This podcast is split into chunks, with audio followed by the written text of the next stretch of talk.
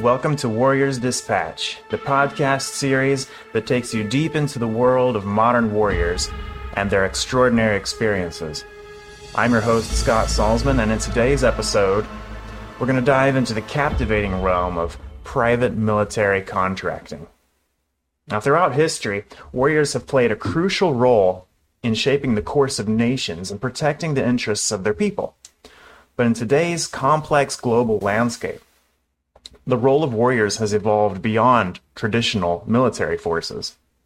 So, private military contractors, or PMCs, now form an integral part of modern warfare uh, and security operations. In this episode, we're going to explore the unique challenges and rewards faced by PMCs as they navigate conflict zones, as they protect critical infrastructure, and as they provide specialized services to governments and organizations worldwide. The private military industry has a rich and complex history that dates back centuries. From ancient mercenaries to the, the modern PMCs, the evolution of this industry has been shaped by geopolitical shifts, technical, uh, technological advancements, and changing global security needs. So, I'd like to take a journey through time and take a look at the origins of private military contracting. Now, from the mercenaries of ancient Greece and Rome to the medieval free companies, uh, these warriors fought for profits, and they shaped the outcomes of battles and campaigns. They were skilled fighters who offered their services to the highest bidder, and they served as a, a force multiplier and sometimes determined the fate of nations. The concept of hiring private forces to supplement or even replace regular armies continued through various historical periods, uh, including the Renaissance and the colonial, er- colonial eras. Now, during these times, empires sought the expertise of mercenaries to expand their territories, to protect their interests, and to maintain control over vast regions. And these warriors became renowned for their combat prowess, and they were often the deciding factor in battles and in sieges. Now, fast forward to the 20th century, and we witnessed the rise of PMCs, private military companies. Now, particularly during the post Cold War era. The fall of the Soviet Union and the changing dynamics of global conflicts created opportunities for these private contractors to play a significant role in military and security operations. These companies offered specialized skills, flexibility, and efficiency. And so they attracted clients ranging from governments to non governmental organizations. The nature of warfare has transformed in recent decades, with conflicts becoming increasingly complex and irregular. PMCs have emerged as vital contributors to modern military and security endeavors. They bring a diverse set of skills and expertise, from providing close protection uh, to high profile individuals and securing critical infrastructure all the way to training local forces and conducting intelligence operations.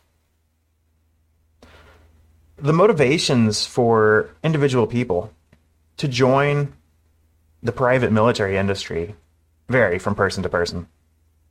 For some, it's the lure of adventure, the chance to test their abilities in challenging environments. For others, it's the financial rewards and the opportunity to earn a living doing what they love.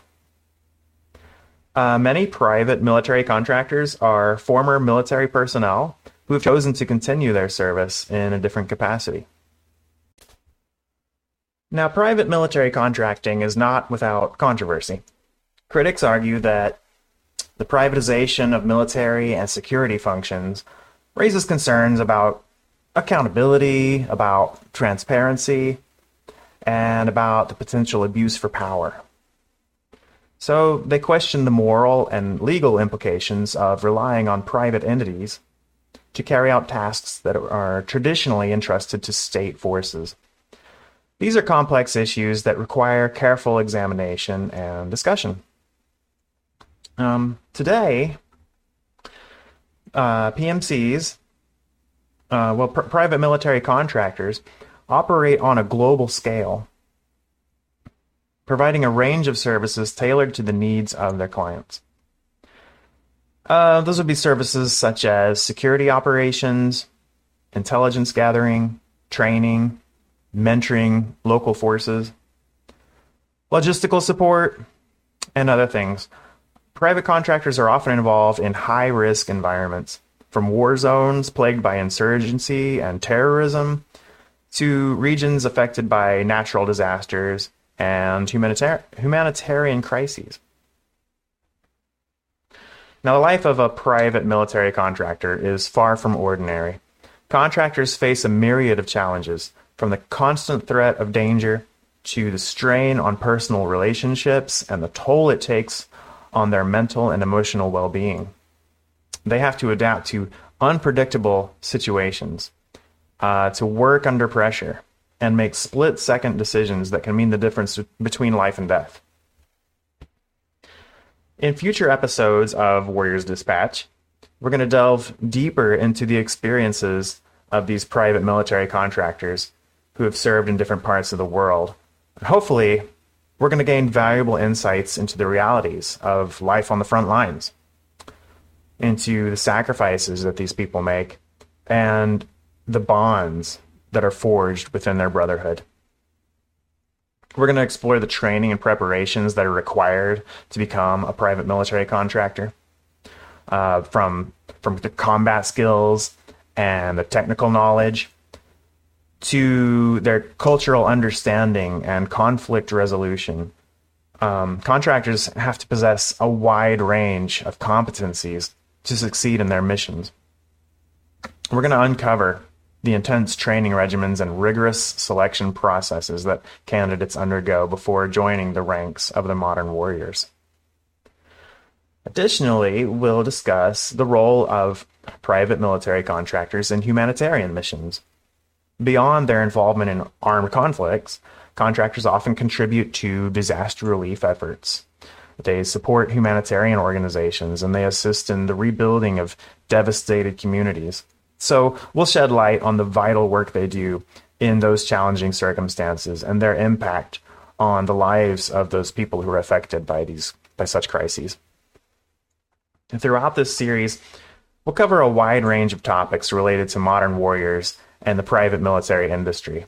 We'll delve into the intricacies intricacies of international law and the ethical dilemmas faced by private military contractors. And we'll examine the complexities of working in non-state actor non-state actor driven conflicts where the traditional rules of engagement may not apply.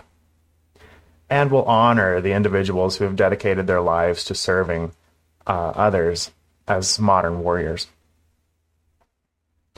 So, the hope is that Warriors Dispatch is going to be your window into a world that is often misunderstood and overlooked.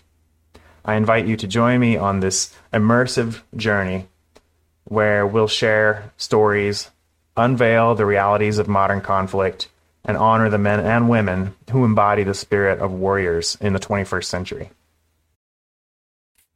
So, I want to thank you for joining me in this introductory episode of Warriors Dispatch. I hope you'll stay tuned for my next episode um, as we continue to navigate through the complexities of modern warfare and feel free to share your your feedback with me and wherever you're listening to this podcast.